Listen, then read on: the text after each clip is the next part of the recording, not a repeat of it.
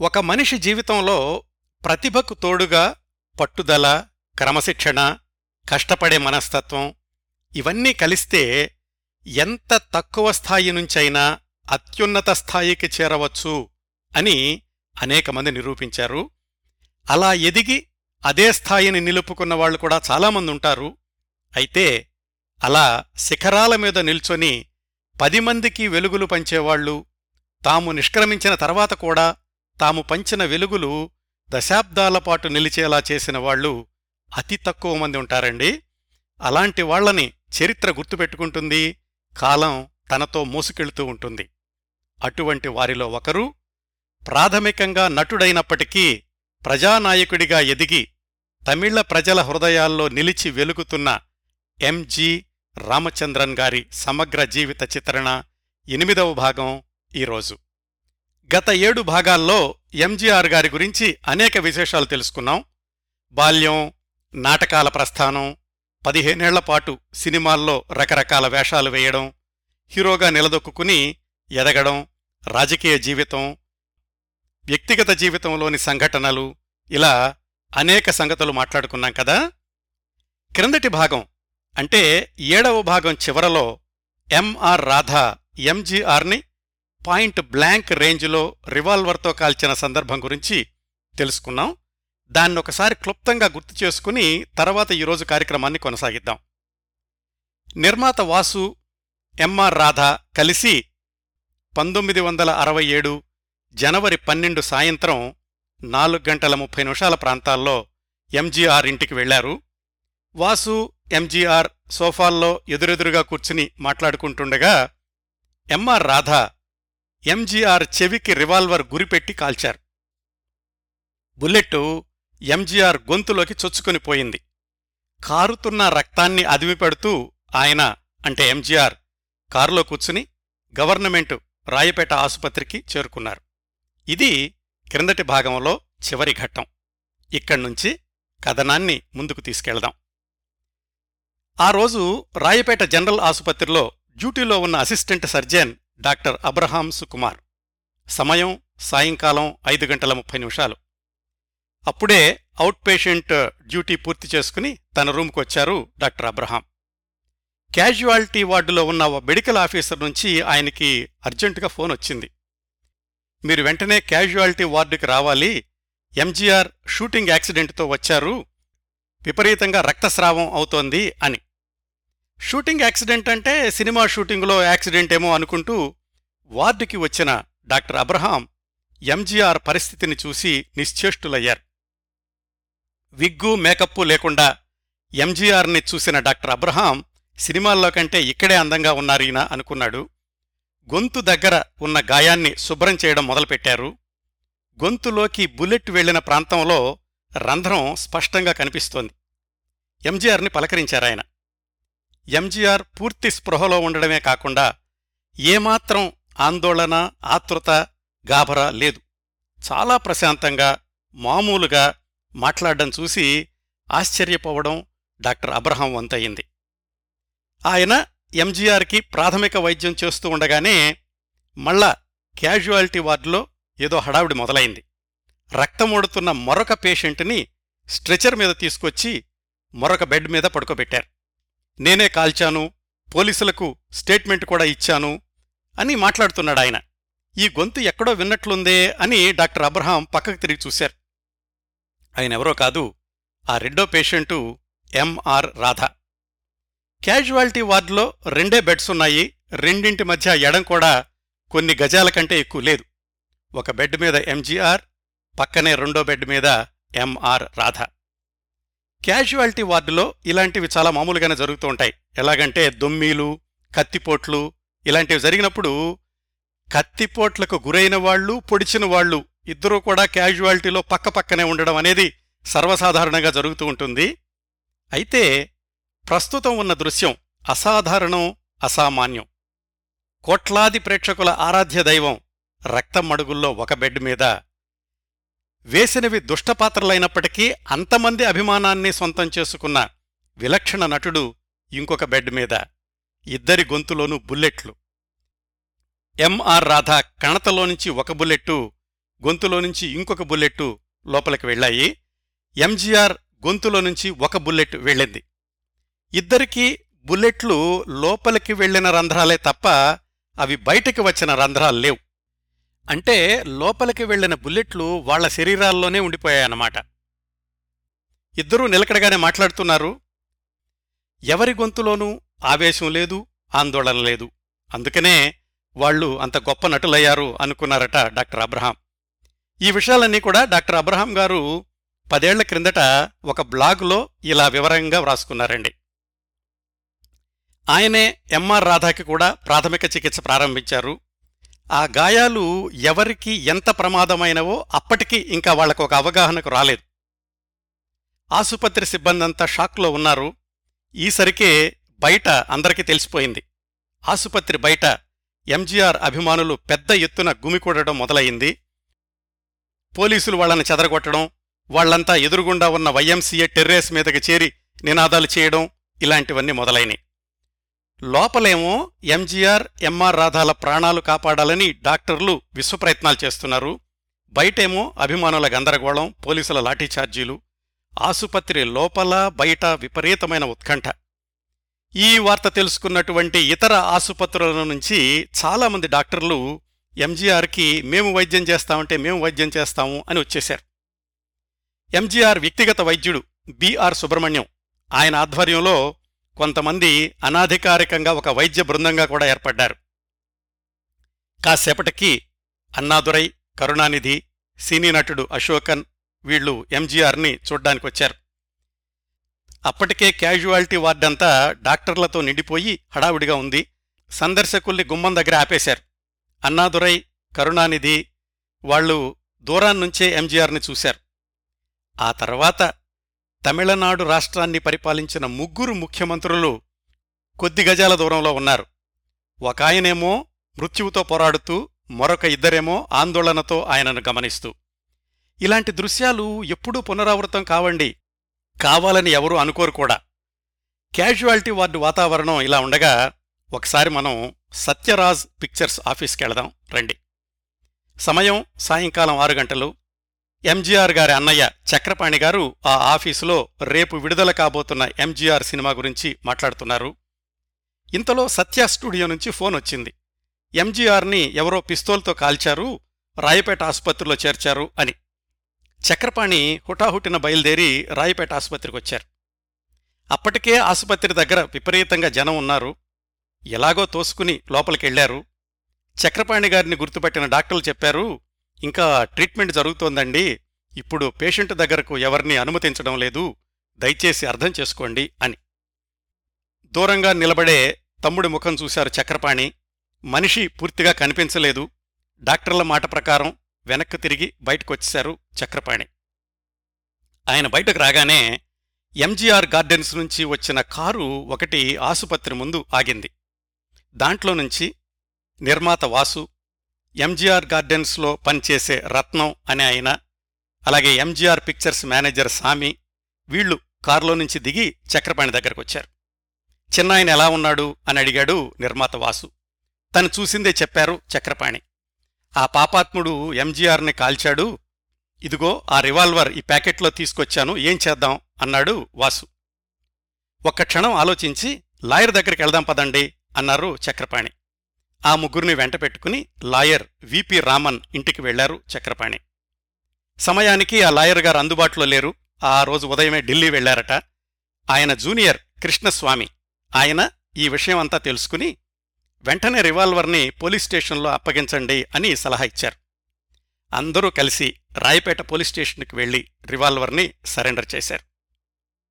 అక్కడ్నుంచి చక్రపాణి గారు ఇంటికెళ్ళిపోయారు మరొక గంటలో చక్రపాణి గారికి ఫోన్ వచ్చింది. ఎంజీఆర్ పరిస్థితి మెరుగుపడలేదు సీరియస్గానే ఉంది వెంటనే జీజీహెచ్కి అంటే గవర్నమెంట్ జనరల్ హాస్పిటల్కి తరలిస్తున్నాము అని. ఆయన వెంటనే రాయపేట ఆసుపత్రికి చేరుకున్నారు. బయట పోలీసులు గుంపును అదుపు చేస్తున్నారు. పోలీసు వ్యాన్ల మధ్యన అంబులెన్సు గవర్నమెంట్ జనరల్ ఆసుపత్రికి బయలుదేరింది. చిత్రాతి చిత్రం ఏమిటంటే ఎంజీఆర్ని ఎంఆర్ రాధాని ఒకే అంబులెన్సులో జనరల్ ఆసుపత్రికి తీసుకెళ్ళారు. త్రోవ పొడవున వేలాది మంది అభిమానులు అప్పటికే కొంతమంది ఎంఆర్ రాధా ఇంటికి చేరుకుని నినాదాలు చేయడం ఆ ఇంటి ఆవరణలో ఉన్న ఒక కుటీరం లాంటి దానికి నిప్పు పెట్టడం కూడా జరిగింది. ముందు జాగ్రత్త చర్యగా కాంగ్రెస్ పార్టీ ఆఫీస్ చుట్టూ కొంతమంది పోలీసులు మోహరించి ఉన్నారు. అప్పటికే మద్రాసు రాష్ట్రంలో పల్లె పల్లెకు వార్త పాకిపోయింది. ప్రజలంతా కూడా ఎంజీఆర్ ఆరోగ్యం కోసం ప్రార్థనలు మొదలుపెట్టారు. రాత్రి పదిన్నర పదకొండు మధ్యలో గవర్నమెంట్ జనరల్ హాస్పిటల్లో ఒకవైపునేమో ఎంజీఆర్కి రెండో వైపునేమో ఎంఆర్ రాధాకి శస్త్రచికిత్స మొదలుపెట్టారు. అంతర్జాతీయ ఖ్యాతి గడించిన neuro surgeon doctor Balasubramaniam Rammurthy ఆయన ఆధ్వర్యంలో ఒక వైద్య బృందం ఈ శస్త్రచికిత్సలు నిర్వహించారు. ఎంజీఆర్ వ్యక్తిగత వైద్యుడు బిఆర్ సుబ్రహ్మణ్యం. అలాగే ఆయనకు పదేళ్ళ క్రిందట రంగస్థలం మీద జరిగిన ప్రమాదంలో కాలు విరిగినప్పుడు చికిత్స చేసిన డాక్టర్ ఎం నటరాజన్ వాళ్ళు కూడా ఆ బృందంలో ఉన్నారు. శస్త్రచికిత్స తెల్లవారుజామున ఐదు గంటల వరకు అంటే దాదాపుగా ఆరు గంటల పైగా కొనసాగింది. ఎందుకంతసేపు పట్టిందంటే ఎంజీఆర్ గొంతులో బుల్లెట్ దిగినటువంటి ప్రదేశం అతి సున్నితమైంది. ఆహార నాళిక శ్వాసనాళిక యూసోఫోగస్ థైరాయిడ్ గ్లాండ్ ఇవన్నీ కూడా పక్కపక్క నుండే ఒక విధమైన కూడలి లాంటి ప్రదేశం. ఏ కొంచెం అటు ఇటు అయినా ఎంజీఆర్కి ఏదో ఒక శాశ్వత లోపం ఏర్పడే ప్రమాదం ఉంది. అందుకే అంతసేపు సర్జరీ చేయాల్సి వచ్చిందట. అంతసేపు శ్రమించినా కానీ ఎంజీఆర్ గొంతులో దిగిన బుల్లెట్లో కొంత భాగాన్ని మాత్రమే తొలగించగలిగారు. మిగతా భాగాన్ని తొలగిస్తే చాలా ప్రమాదకరం అని వైద్యులు ఒక నిర్ధారణకొచ్చి ఆ ఇంకో బుల్లెట్ ముక్కని లోపలే ఉంచేశారు. అటు ఎంఆర్ రాధా పరిస్థితికొస్తే ఆయన కణతలో నుంచి గొంతులో నుంచి దిగిన రెండు బుల్లెట్లని కూడా ఏమాత్రం ప్రమాదం లేకుండా బయటికి తీయగలిగారు. తెల్లవారుజామున ఐదు గంటలకి డాక్టర్ రామ్మూర్తి గారు బయటకొచ్చి పెద్ద ప్రమాదం తప్పిపోయింది అన్నాక కానీ కుటుంబ సభ్యులు అభిమానులు ఊపిరి పీల్చుకోలేకపోయారు. శస్త్రచికిత్స అయితే పూర్తయింది కానీ ఎంజీఆర్కి ఎంఆర్ రాధాకి ఇద్దరికీ మర్నాడు ఉదయం పదకొండు గంటల వరకు అంటే జనవరి పదమూడు ఉదయం పదకొండు గంటల వరకు స్పృహ రాలేదు. అప్పటికూడా ఎంజీఆర్ నోటిని తెరిచి ఉంచి రెండు పుల్లల నిలువుగా పెట్టారు. ఎందుకంటే ఆ నోరు మూసుకుంటే గనక ఆ గొంతు దగ్గర శస్త్రచికిత్స చేసిన చోట ప్రమాదంగా ఉంటుంది అని. ఆ స్థితిలో ఉన్న ఆయన్ను చూసి నాకు ఏడు పాగలేదు అని ఆయన అంగరక్షకుడు రామకృష్ణన్ తర్వాత ఆయన జ్ఞాపకాల్లో చెప్పుకున్నారు. పంతొమ్మిది వందల అరవై ఏడు జనవరి పదమూడవ తేదీ వచ్చింది కదా? ఆ రోజు ఉదయం ఆటతో విడుదలయ్యింది తాయుక్కు తాలై మగన్ ఎంజీఆర్ జయలలిత నటించిన చిత్రం. చిన్నప్పదేవరే నిర్మాత. అభిమానులు థియేటర్ల దగ్గరకు పోటెత్తారు. ఎందుకంటే తమ అభిమాన హీరో ఆసుపత్రిలో మృత్యువుతో పోరాడుతున్నాడు. మళ్ళీ బయటకొచ్చాక మునుపటిలాగా నటించగలడా?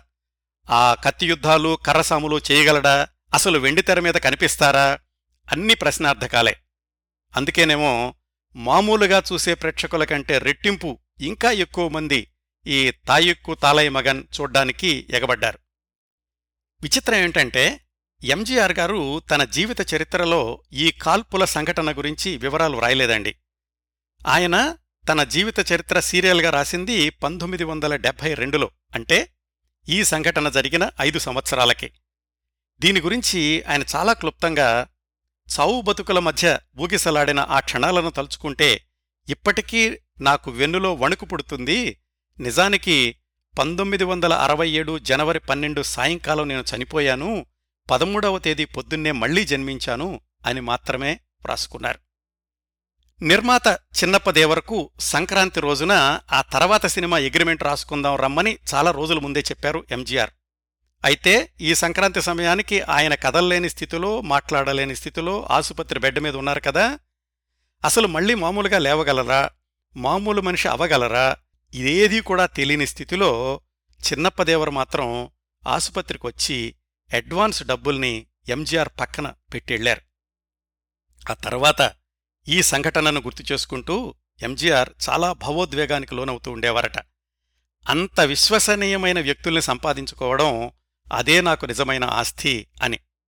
అంతేకాదండి ఎంజీఆర్ గారు ఆసుపత్రుల్లో ఉన్నన్ని రోజులు రోజూ చిన్నప్పదేవర్ అగస్త్య దేవాలయం నుంచి విభూతి తెచ్చిస్తూ ఉండేవాళ్ళట ఎంజీఆర్కి. ఇంకా చెప్పాలంటే తరచూ న్యూస్ పేపర్లలో పొట్లాలు కట్టిన డబ్బుల కట్టలు ఆస్పత్రికి తెచ్చి ఎంజీఆర్ కోసం ఖర్చు పెడుతూ ఉండేవాళ్ళట చిన్నప్పదేవర్. అంటే ఎంజీఆర్ గారి దగ్గర డబ్బులు లేవని అర్థం కాదు తన కృతజ్ఞత చూపించుకోవడానికి ఖర్చు పెడుతున్నాను అనేవారట చిన్నప్పదేవర్. అలా దాదాపుగా ఆయన పది లక్షలు ఖర్చు పెట్టి ఉంటారు అని అప్పట్లోని సన్నిహిత వర్గాల భోగట్ట చిన్నప్పదేవర్ తమ్ముడు ఎంఏ తిరుముగం దర్శకుడు. ఏది చిన్నప్పదేవర్ గారు తీసే సినిమాలన్నిటికీ ఆయనే దర్శకుడని చెప్పుకున్నాం కదా.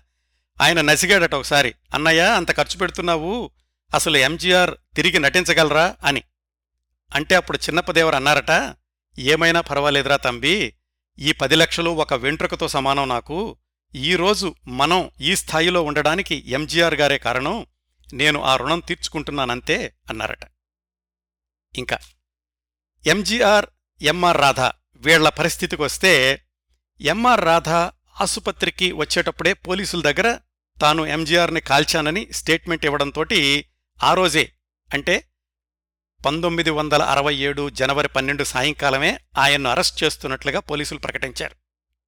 ఆసుపత్రిలో కాస్త కోలుకున్నాక జనవరి చివర్లో ఎంఆర్ రాధాను జైలుకు తరలించారు. ఎంజీఆర్ అయితే మార్చి మధ్య వరకు కూడా ఆసుపత్రిలోనే ఉన్నారు.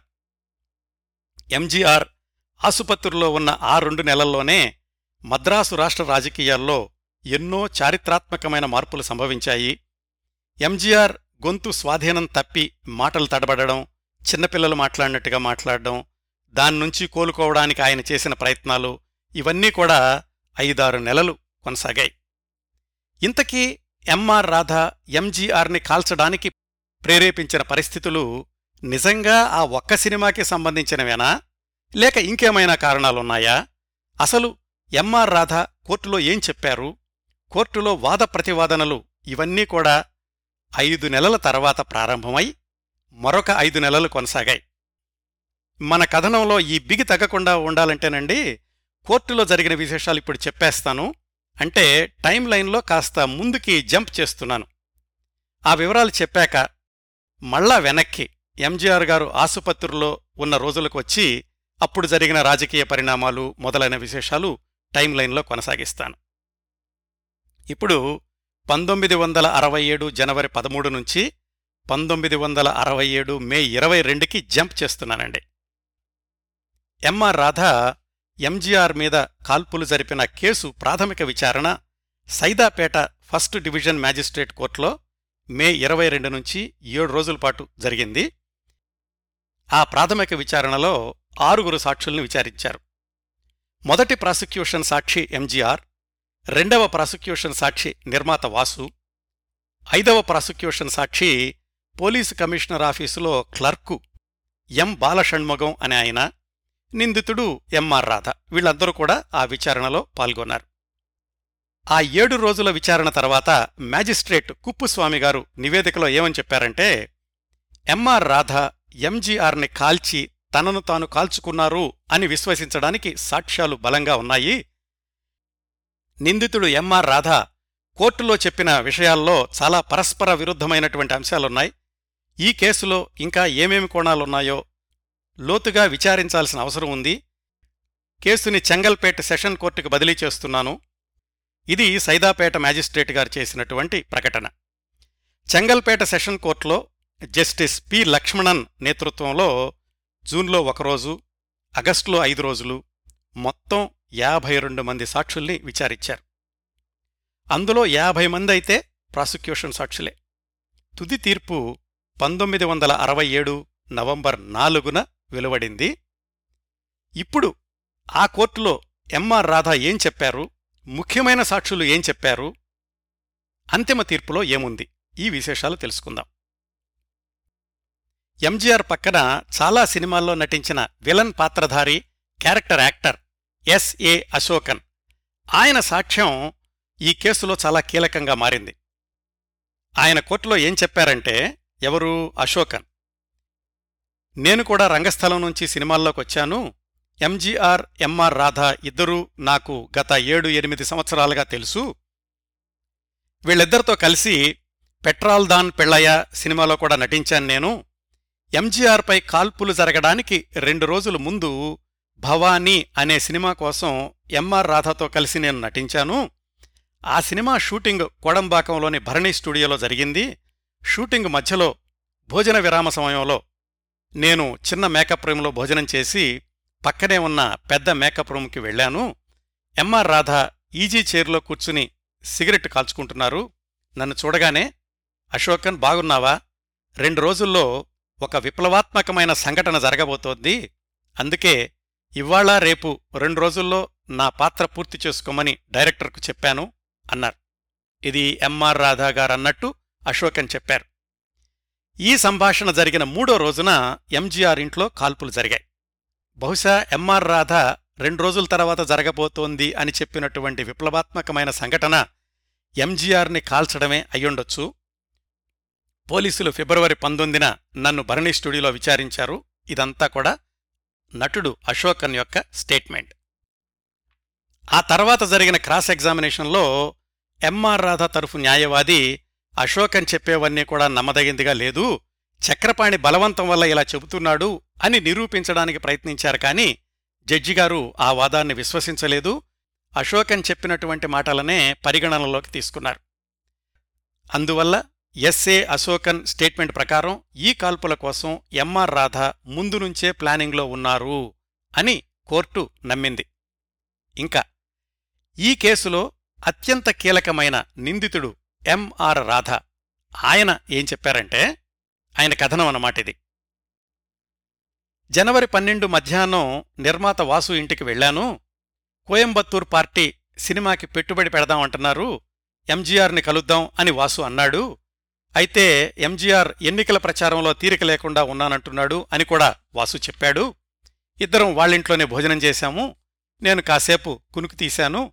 హఠాత్తుగా నాలుగు గంటలకు వాసు నన్ను లేపి ఎంజీఆర్ ఫోన్ చేశారు ఇప్పుడే రమ్మంటున్నారు పద వెళదాం అన్నాడు. ఇద్దరం కలిసి ఎంజీఆర్ ఇంటికి వెళ్ళాం. ముందుగా బయట రూంలో కూర్చున్నాము. ఎంజీఆర్ వచ్చి మమ్మల్ని లోపలికి రమ్మని తనతో పాటు తీసుకెళ్ళాడు అలా నడుస్తూ వెళుతున్నప్పుడు ఎంజీఆర్ నాతో అన్నాడు అన్నా ఏమిటి? నేనేదో కామరాజుని హత్య చేయించడానికి ప్లాన్ చేస్తున్నానని ఆ పత్రికలో రాశావు. ఎందుకు నా మీద విషం చిమ్ముతున్నావు? అని.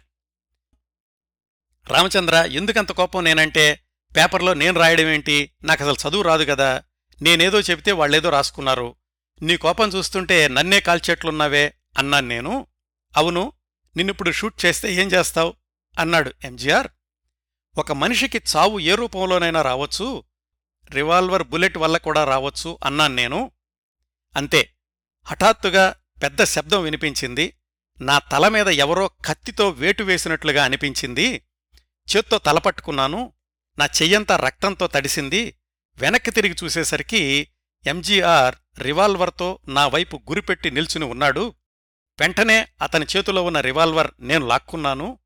అలా చెయ్యడంలో నా చేతికున్న రక్తం ఎంజీఆర్ చేతికి అంటింది. నేను రెండు చేతులతో రివాల్వర్ పట్టుకుని కాల్చాను.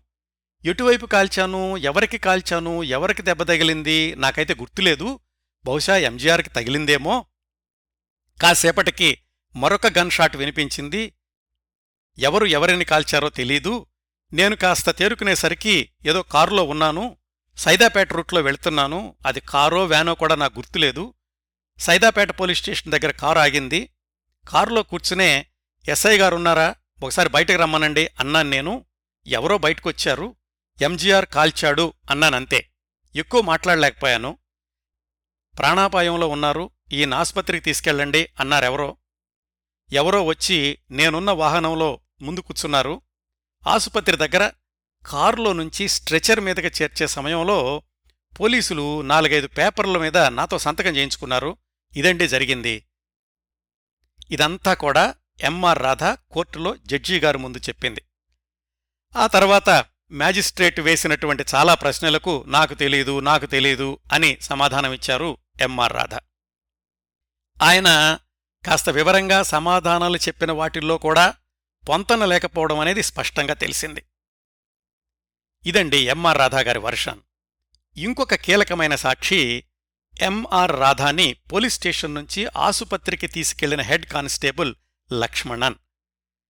ఆ రోజు ఎంఆర్ రాధా పోలీస్ స్టేషన్కి రావడం తను ఆయన్ను ఆసుపత్రికి తీసుకెళ్ళడం వీటి గురించి చెబుతూ ఆ సమయంలో ఎంఆర్ రాధ నాకు నాలుగు పేజీల డాక్యుమెంట్ ఇచ్చారు.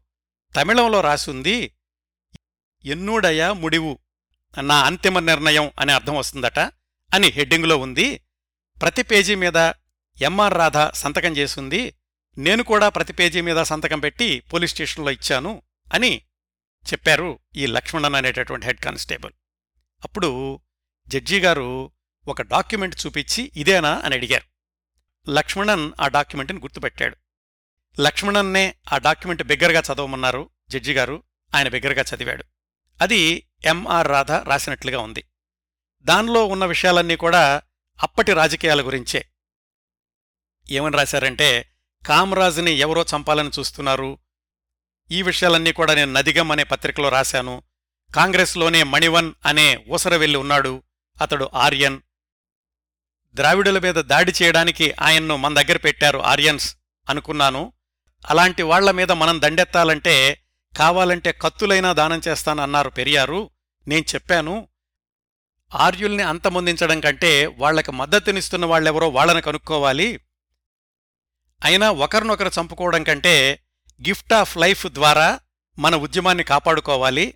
ఇలా సాగింది ఆ డాక్యుమెంట్. ఈ డాక్యుమెంట్ అంతా కూడా ఎంఆర్ రాధ నాకిచ్చారు అని ఆ లక్ష్మణన్ అనే కానిస్టేబుల్ చెప్పారన్నమాట. ఆ తర్వాత జరిగిన క్రాస్ ఎగ్జామినేషన్లో ఎంఆర్ రాధ తను అసలు ఆ డాక్యుమెంట్ రాయలేదని నేను నిరక్షరాస్యుణ్ణి అంత డాక్యుమెంట్ రాసే కెపాసిటీ నా దగ్గర లేదు పోలీసులే ఇవన్నీ సృష్టించారు అన్నారు ఎంఆర్ రాధ. ఇలా వాదోపవాదాలు కొనసాగాయి. చివరికి ఈ కేసు ఒక కొలిక్కి రావడానికి ప్రధానంగా దోహదం చేసినవి ఫోరెన్సిక్ నిపుణుల నివేదికలు. ముఖ్యంగా ఆ కాల్పుల్లో ఉపయోగించబడిన రివాల్వర్ ఎంఆర్ రాధ ఎంజీఆర్ల శరీరంలో నుంచి బయటకు తీయబడినటువంటి బుల్లెట్లు. ఆ సంగతులేంటంటే కాల్పులు జరిగిన రోజు చక్రపాణి వాసు ప్రభృతులు పోలీస్ స్టేషన్లో అప్పగించిన రివాల్వర్ ఎంఆర్ రాధాదే అని నిర్ధారించబడింది. ఎంఆర్ రాధా శరీరంలో నుంచి బయటకు తీయబడిన రెండు బుల్లెట్లు ఎంజీఆర్ శరీరంలో నుంచి బయటకు తీయబడిన బుల్లెట్టు ఈ మూడు బుల్లెట్లు కూడా ఆ ఎంఆర్ రాధా రివాల్వర్ నుంచి వచ్చినవే అని ఫోరెన్సిక్ నిపుణులు నిర్ధారించారు. అలాగే M R Radha ఉపయోగించింది four twenty calibre Webley and Scott revolver. దాన్ని ఆయన పంతొమ్మిది వందల యాభై ఆరులో మద్రాసులోని పిఆర్ అండ్ సన్స్ అనే షాపు నుంచి కొనుగోలు చేశారు. చాలా యాదృచ్ఛికం ఏమిటంటే ఎంజీఆర్ కూడా అదే రోజు అదే తరహా రివాల్వర్ని ఆ షాపులోనే కొనుగోలు చేశారు. అయితే కాల్పులు జరిగిన రోజు ఎంజీఆర్ రివాల్వర్ ఆయన ఇంట్లోనే భద్రంగా ఉంది. ఎవరూ దాన్ని బయటకు తీయలేదు. M R Radha revolver licence జనవరి ఇరవై ఆరు పంతొమ్మిది వందల అరవై నాలుగుకి అయిపోయింది. దాన్ని ఆయన తిరిగి రెన్యువల్ చేసుకోలేదు. ఇదే విషయాన్ని మ్యాజిస్ట్రేట్ అడిగినప్పుడు లైసెన్స్ అయిపోయిన సంగతి నేను చూసుకోలేదు నాకెవరూ గుర్తు చేయలేదు అని చెప్పాడు M R Radha. MGR revolver licence మాత్రం డిసెంబర్ ముప్పై ఒకటి పంతొమ్మిది వందల అరవై ఏడు వరకు అమలులో ఉంది. ఇంకా ఎంజీఆర్ ఇంట్లో తివాచీ మీద ఉన్న రక్తపు మరకలు కూడా ఎంఆర్ రాధావే అని ఫోరెన్సిక్ నిపుణులు తేల్చి చెప్పారు. కేసు పూర్వాపరాలను నిశితంగా విశ్లేషించి సాక్ష్యాధారాలను బట్టి ఎంఆర్ రాధానే నేరస్తుడు అని న్యాయస్థానం తీర్మానించింది. రెండు వందల అరవై రెండు పేజీల తీర్పు వెలువరించింది. ఆ తీర్పులో కీలకమైన అంశాలేంటంటే ఎంజీఆర్ డిఎంకే సభ్యుడు ఎంఆర్ రాధ కాంగ్రెస్ను బలపరుస్తున్న డీకేలో సభ్యుడు కాకపోయినా బలమైన మద్దతుదారుడు. ఎన్నికల్లో డిఎంకే కాంగ్రెస్ వీళ్ళ మధ్య ప్రధాన పోటీ కొనసాగింది. రాధా ఎంజీఆర్ ఇద్దరూ నాటకరంగం నుంచి సినిమాకు వచ్చిన వాళ్ళే. ఇదంతా కూడా జడ్జి గారు తీర్పులో రాసినటువంటి సంగ్రహం అండి. ఇటీవల ఎంఆర్ రాధాకు సినిమాల్లో అవకాశాలు తగ్గుతూ వస్తున్నాయి. షూటింగ్ సంఘటన జరిగిన సమయానికి ఎంఆర్ రాధాకు దాదాపుగా ఏడు లక్షల అప్పు ఉంది. ఆయన తనకు నెలకు యాభై వేల రూపాయల ఆదాయం అని చెప్పారు. అదే నిజమయ్యేట్లయితే ఇంత భారీ ఎత్తున అప్పులు పేరుకుపోయే అవకాశం లేదు. ఆయన తనను తాను కాల్చుకోవడానికి ఈ అప్పులు కూడా ఒక కారణం అయ్యుండొచ్చు. ఎంజీఆర్ని కాల్చడానికి మూడు ప్రధాన కారణాలుగా కనిపిస్తున్నాయి. ఒకటి వృత్తిపరమైన అసూయ రెండు రాజకీయ కారణాలు మూడు ఎంఆర్ రాధాకి ఉన్న ఆర్థికపరమైన ఇబ్బందులు. ఈ సంఘటనలకు ప్రత్యక్ష సాక్షి ఉన్నారు కాబట్టి నేరం రుజువైనట్లు కోర్టు భావిస్తోంది. దీనికి శిక్ష ఏడు సంవత్సరాలు. ఏయే కారణాల వల్ల అంటే ఎంజీఆర్పై కాల్పులు జరిపినందుకు తనను తాను కాల్చుకుని ఆత్మహత్య చేసుకోవాలని ప్రయత్నించినందుకు లైసెన్సు లేని రివాల్వర్ను వెంట ఉంచుకున్నందుకు లైసెన్సు లేని రివాల్వర్ను పోలీసులకు అప్పగించనందుకు చట్టవిరుద్ధంగా రివాల్వర్ వాడినందుకు వీటన్నింటికి కలిపి ఏడు సంవత్సరాలు జైలు శిక్ష విధిస్తున్నట్లుగా జడ్జిగారు తీర్పు చెప్పారు. ఇది సెషన్స్ కోర్టు పంతొమ్మిది వందల అరవై ఏడు నవంబర్ నాలుగున ఇచ్చినటువంటి తీర్పు. దీనిమీద హైకోర్టుకు అప్పీల్ చేసుకున్నారు ఎంఆర్ రాధ. అక్కడ కూడా వాద ప్రతివాదనల అనంతరం పంతొమ్మిది వందల అరవై ఎనిమిది ఏప్రిల్ ఇరవై నాలుగున ఎంఆర్ రాధ అప్పీల్ని తిరస్కరించి కింద కోర్టు వేసినటువంటి శిక్షను హైకోర్టు కూడా ఖరారు చేసింది. ఎంఆర్ రాధా చెప్పినట్లు ఎంజీఆర్కి ఎంఆర్ రాధా పట్ల కోపం ఉంటే తన ఇంటికే ఎందుకు పిలుస్తాడు? తేలిగ్గా పోలీసులకు దొరికిపోయేటట్లుగా తన ఇంట్లోనే ఎందుకు కాల్పులు జరుపుతాడు? ఎంఆర్ రాధా చేస్తున్న వాదనలో వాస్తవం లేదు. అన్ని కోణాల్లోనూ ఎంఆర్ రాధానే నేరం చేశాడు అని కోర్టు నమ్ముతోంది అని హైకోర్టు అభిప్రాయపడింది. ఆ పైన సుప్రీంకోర్టుకు వెళ్ళారు రాధ. అక్కడ ఎంఆర్ రాధా వయసు ఆయన మీద ఆధారపడి ఉన్న పెద్ద కుటుంబం ఈ అంశాలన్నింటినీ దృష్టిలో పెట్టుకుని మానవతా దృక్పథంతో శిక్షను ఐదు సంవత్సరాలకు తగ్గించారు. అప్పటికీ అధికారంలో ఉన్న డిఎంకే ప్రభుత్వం దీన్ని మరింత తగ్గించి పంతొమ్మిది వందల డెబ్బై ఒకటి ఏప్రిల్ ఇరవై తొమ్మిదిన ఎంఆర్ రాధాను విడుదల చేసేశారు. మొత్తం మీద ఎంఆర్ రాధ నాలుగు సంవత్సరాల మూడు నెలలు జైల్లో ఉన్నారు. విడుదల అయ్యాక వెంటనే ఆయన తన రక్త కన్నీరు నాటక ప్రదర్శనను కొనసాగించారు. ఆ తర్వాత సంవత్సరాల్లో ఎనిమిది తొమ్మిది సినిమాల్లో కూడా నటించారు. ఎంజీఆర్ ఎంఆర్ రాధాలు పరస్పరం ఎదురైన సందర్భాలు కూడా ఆ తర్వాత సంవత్సరాల్లో ఉన్నాయట. ఏది? ఎంఆర్ రాధా గారు జైలు నుంచి బయటకు వచ్చాక. సహజంగానే అంతకు ముందు ఉన్నంత నిష్కల్మషమైన ఆప్యాయత ఉండదు కానీ అక్కడక్కడ ఇద్దరూ పరస్పరం అభివాదం చేసుకుంటూ మాట్లాడుకుంటూ ఉండేవాళ్ళు అని అప్పటి పత్రికల్లోని వార్తలు. ఎంఆర్ రాధా పంతొమ్మిది వందల డెబ్భై తొమ్మిది సెప్టెంబర్ పదిహేడున కామెర్ల వ్యాధితో చనిపోయారు. ఆయన చనిపోయినప్పుడు ఎంజీఆర్ తమిళనాడు రాష్ట్ర ముఖ్యమంత్రిగా ఉన్నారు. ఎంఆర్ రాధ మృతదేహాన్ని చూడ్డానికి ఎంజీఆర్ సిద్ధపడ్డారని అయితే ఎంఆర్ రాధ కుటుంబ సభ్యులు అందుకు అంగీకరించలేదని అప్పట్లో కొన్ని వార్తలొచ్చాయి. ఇందులో నిజానిజాలు ఎంత అనేది సందేహాస్పదమే. అదండి ఎంఆర్ రాధ ఎంజీఆర్పై కాల్పులు జరిపిన సంఘటన గురించి నేను సేకరించగలిగినంత సమాచారం. టైం లైన్లో ఇప్పుడు మళ్ళా మనం వెనక్కి వెళ్ళాలి. పంతొమ్మిది వందల అరవై ఏడు జనవరి రెండవ వారం. ఎంజీఆర్కి శస్త్రచికిత్స పూర్తయి కోలుకుంటున్నటువంటి రోజులు. ఆ తర్వాత సుమారుగా మార్చి పదిహేను వరకు కూడా ఆయన ఆసుపత్రిలోనే ఉన్నారు అని మొదట్లో చెప్పాను కదా. ఆ రోజుల్లో మద్రాసు రాష్ట్ర రాజకీయాల్లో జరిగిన చారిత్రాత్మకమైన మార్పులు ఎంజీఆర్ని వెంటాడిన అనారోగ్య సమస్యలు వాటి నుంచి ఆయన తేరుకోవడానికి చేసినటువంటి ప్రయత్నాలు ఆ తరువాత కొనసాగిన ఆయన సినీ జీవితం ఈ విశేషాలన్నీ ఇప్పుడు మాట్లాడుకుందాం. సర్జరీ పూర్తయ్యాక రెండు మూడు రోజులు ఎంజీఆర్ నోరు పూర్తిగా తెరిచి ఉండడానికని రెండు పుల్లలు ఆధారంగా పెట్టారని చెప్పాను కదా. ఆ తర్వాత ఆయనలో వచ్చినటువంటి పెద్ద మార్పు ఆయన మాట్లాడే విధానం. గొంతు పూర్తిగా మారిపోయింది. మాటలు ముద్దముద్దగా చిన్నపిల్లలు మాట్లాడినట్టుగా అనిపించేది. ఆయన్ను చూడ్డానికి వచ్చిన వాళ్ళు ఈ గొంతుతో అసలు ఈయన సినిమాల్లో ఎలా నటించగలడు? అని సందేహించారు. సన్నిహితులంతా బెంగపెట్టుకున్నారు ఎంజీఆర్ ఆత్మవిశ్వాసం హిమాలయాన్ని మించింది అని వాళ్ళకు తెలియడానికి కొద్ది నెలలు పట్టింది. ఆ విశేషాలు కొద్దిసేపట్లో చెప్తాను. ఇప్పుడు ముఖ్యంగా మనం తెలుసుకోవాల్సింది ఆనాటి రాజకీయ చదరంగం గురించి. పంతొమ్మిది వందల అరవై ఏడు జనవరి పన్నెండున కాల్పులకు గురవబోయే ముందు వరకు కూడా ఎంజీఆర్ ఎన్నికల ప్రచారంలో పాల్గొంటూనే ఉన్నారు. అప్పటికీ డిఎంకే పార్టీ ప్రారంభమై పద్దెనిమిది సంవత్సరాలైంది. పంతొమ్మిది వందల నలభై తొమ్మిదిలో కదా డిఎంకే పార్టీ మొదలయ్యింది. ఇప్పుడు మనం మాట్లాడుకుంటోంది పంతొమ్మిది వందల అరవై ఏడు జనవరి. ఐదేళ్ళ క్రిందట అంటే పంతొమ్మిది వందల అరవై రెండు ఎన్నికల్లో తమ ఉనికిని చాటుకున్నప్పటికీ అధికారానికి దరిదాపుల్లో కూడా వెళ్ళలేని పరిస్థితి డిఎంకేది. ఈ పంతొమ్మిది వందల అరవై ఏడు ఎన్నికల్లో ఎలాగైనా గెలిచి తీరాలి అన్న పట్టుదలతో ఉంది డిఎంకే. అటు కాంగ్రెస్ కూడా ఎలాగైనా తమ పరిపాలనను కొనసాగించి తీరాలి అన్న పట్టుదలతో వాళ్ళు ఉన్నారు. రెండు వైపులో కూడా స్టార్ అట్రాక్షన్ ఉన్నప్పటికీ డిఎంకేలో ఉన్న ఎంజీఆర్ ఆకర్షణ తిరుగులేంది.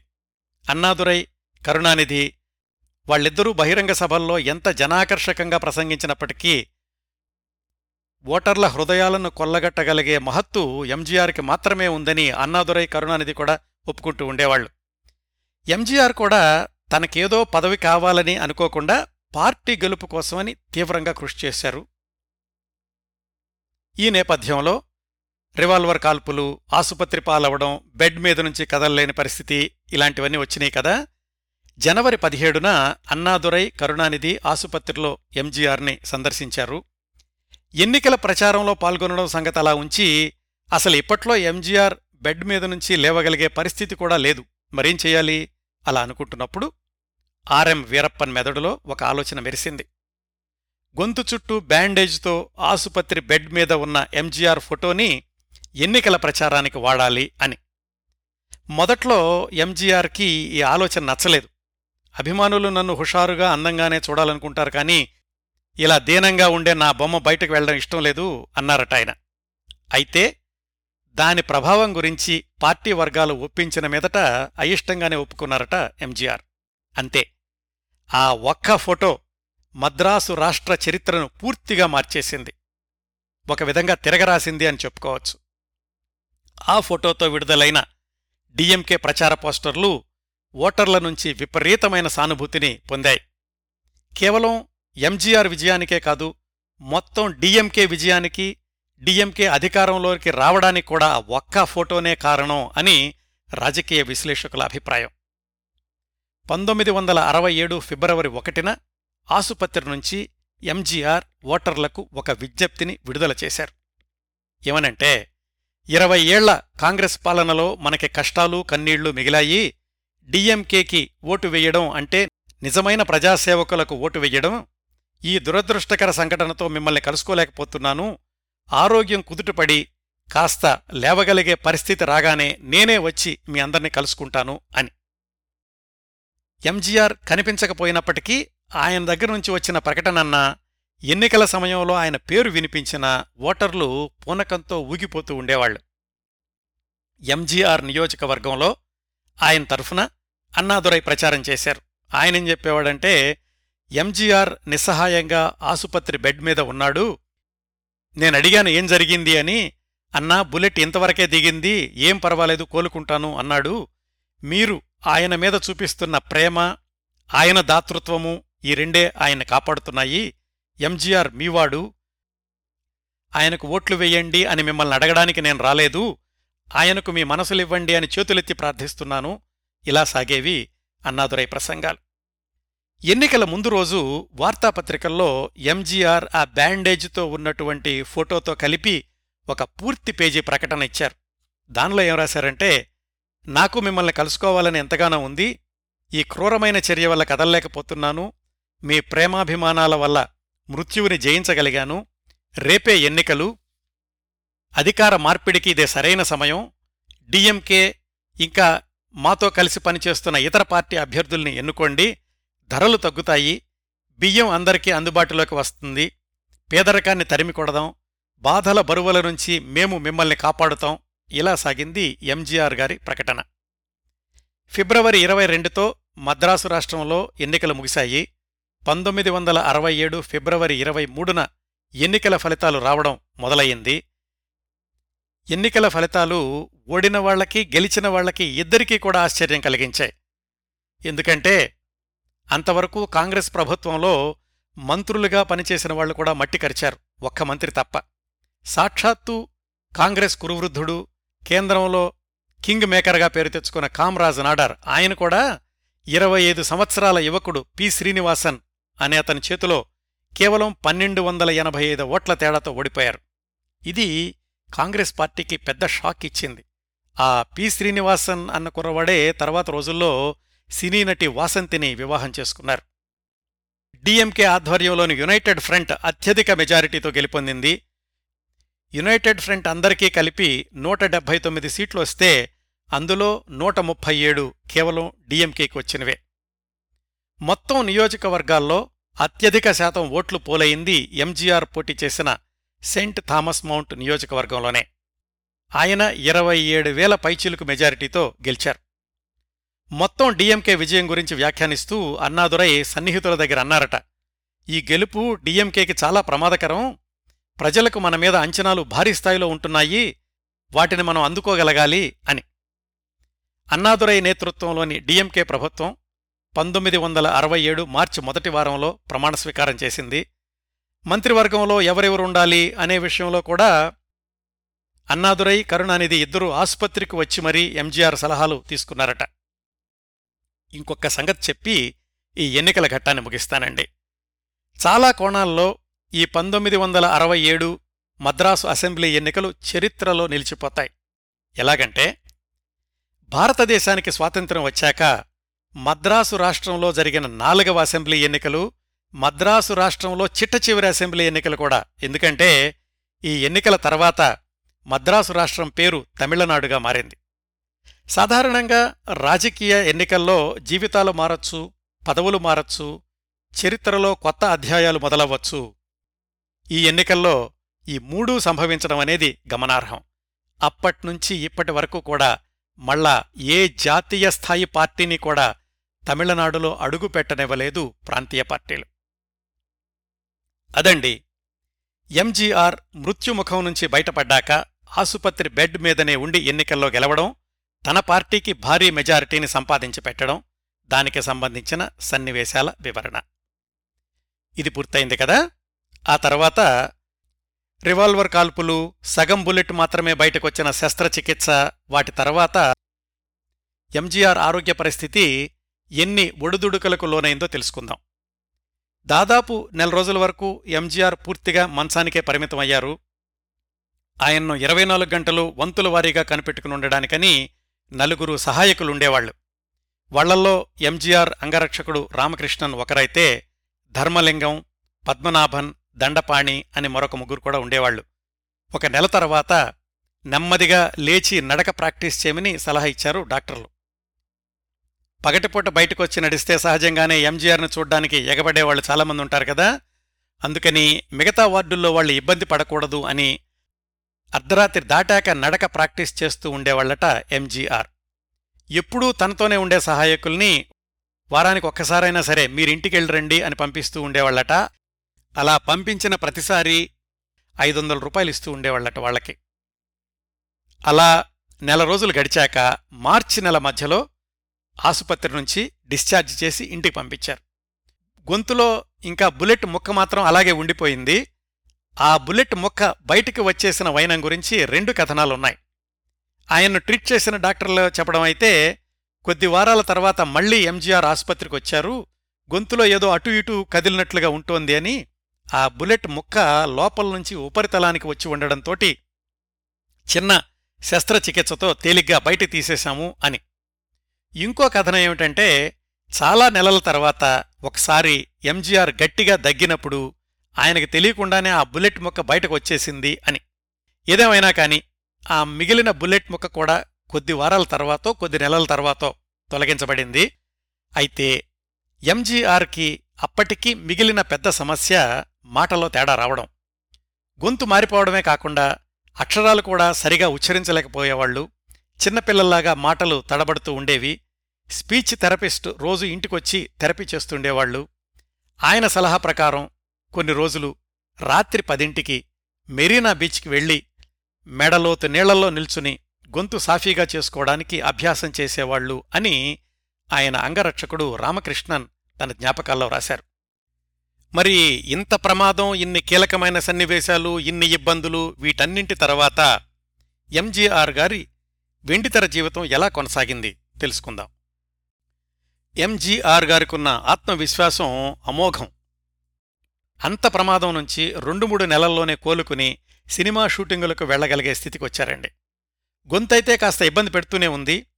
ఆయన స్పష్టమైన ఒరిజినల్ గొంతు వినిపించిన చివరి సినిమా ఆయనపై కాల్పులు జరిగిన మర్నాడు విడుదలైన తాయుక్కు తాలయ్య మగన్ అమ్మకు పెద్ద కొడుకు. ఈ తాయిక్కు తాలయ్య మగన్ అన్న సినిమా అదే సంవత్సరం కొద్ది నెలల తర్వాత తెలుగులో ధనమే ప్రపంచలీల అనే పేరుతోటి డబ్బింగ్ అయిందండి. అలా పంతొమ్మిది వందల అరవై ఏడులో దాదాపు మొట్టమొదటి ఆరు నెలలు ఆయన షూటింగులకి దూరంగా ఉన్నా కానీ మిగిలిన ఆరు నెలల్లో మూడు సినిమాలు పూర్తి చేయగలిగారు. ఆయనకు ప్రమాదం జరిగినప్పుడు షూటింగ్ మధ్యలో ఉన్న రెండు సినిమాల్లో మొదటిది అరసు కట్టాలై రాజుగారి ఆజ్ఞ. దీనికి దర్శకుడు ఎంజీఆర్ అన్నయ్య చక్రపాణి. నిర్మాతగా చక్రపాణి గారి అబ్బాయి పేరు ఎంజీసీ రామమూర్తి అనుంటుంది. ఈ cinema shooting MGR voice dubbing కూడా ఎంజీఆర్ ప్రమాదానికి గురవడానికి ముందే అధిక శాతం పూర్తయినాయి. మిగిలిన అతి కొద్ది శాతం డబ్బింగ్ని కూడా ఎంజీఆర్ అలాగా తడబడే వాయిస్తోనే పూర్తి చేశారు. ఆ సినిమా అదే సంవత్సరం మే పంతొమ్మిదిన విడుదల అయ్యింది. ఏది? అరసు కట్టాలై అనేది. ఎంజీఆర్ స్వరంలో తేడాని ప్రేక్షకులు పెద్దగా గమనించలేకపోయారు. కారణం ఏంటంటే సరిగ్గా లేనటువంటి వాయిస్ చాలా తక్కువసేపు ఉండింది. అయితే ఆ రోజులకు కాలం చెల్లిన కథ అవడంతో అరసు కట్టాలై అంతగా విజయవంతం కాలేదు. ఇది ఎంజీఆర్ నటించిన తొంభై మూడవ చిత్రం. ఇందులో బి. సరోజాదేవి జయలలిత ఇద్దరు హీరోయిన్లు. అరసు కట్టాలై సరిగా ఆడకపోయినప్పటికీ ఆ సినిమాకున్న ప్రత్యేకత ఎంజీఆర్ బి. సరోజాదేవిల కాంబినేషన్లో వచ్చిన చిట్ట చివరి సినిమా. పంతొమ్మిది వందల యాభై ఎనిమిదిలో నాడోడి మన్నన్ చిత్రంతోటి ఎంజీఆర్ పక్కన నటించడం ప్రారంభించిన బి. సరోజాదేవి పంతొమ్మిది వందల అరవై ఏడు దాకా. అంటే తొమ్మిది సంవత్సరాల్లో ఇరవై ఆరు సినిమాల్లో ఎంజీఆర్కి జంటగా నటించారు. ఎంజీఆర్ ఆసుపత్రిలో కోలుకుంటున్న సమయంలోనే ఆ సంవత్సరం మార్చి ఒకటవ తేదీన బెంగుళూరులో బి. సరోజాదేవి వివాహం జరిగింది. ఆసుపత్రిలో లేవలేని స్థితిలో ఉండడంతోటి ఎంజీఆర్ సహజంగానే ఆ వివాహానికి హాజరు కాలేదు. అంతకు ముందు రెండేళ్ళ నుంచి ఎంజీఆర్ సినిమాలను గమనిస్తే ఎంజీఆర్ పక్కన జయలలిత నటిస్తూ వచ్చిన సినిమాల సంఖ్య పెరుగుతూ వచ్చింది. ఈ అరసు కట్టాలై తర్వాత మరికొన్ని సంవత్సరాలు ఎంజీఆర్ సరసన జయలలిత హీరోయిన్గా కొనసాగారు. కెవి మహదేవన్ ఈ అరసు కట్టాలైకి సంగీతం సమకూర్చారు. ఇందులో వెట్టాయుడు వీలాయుడు అని ఒక పాట ఉంటుంది.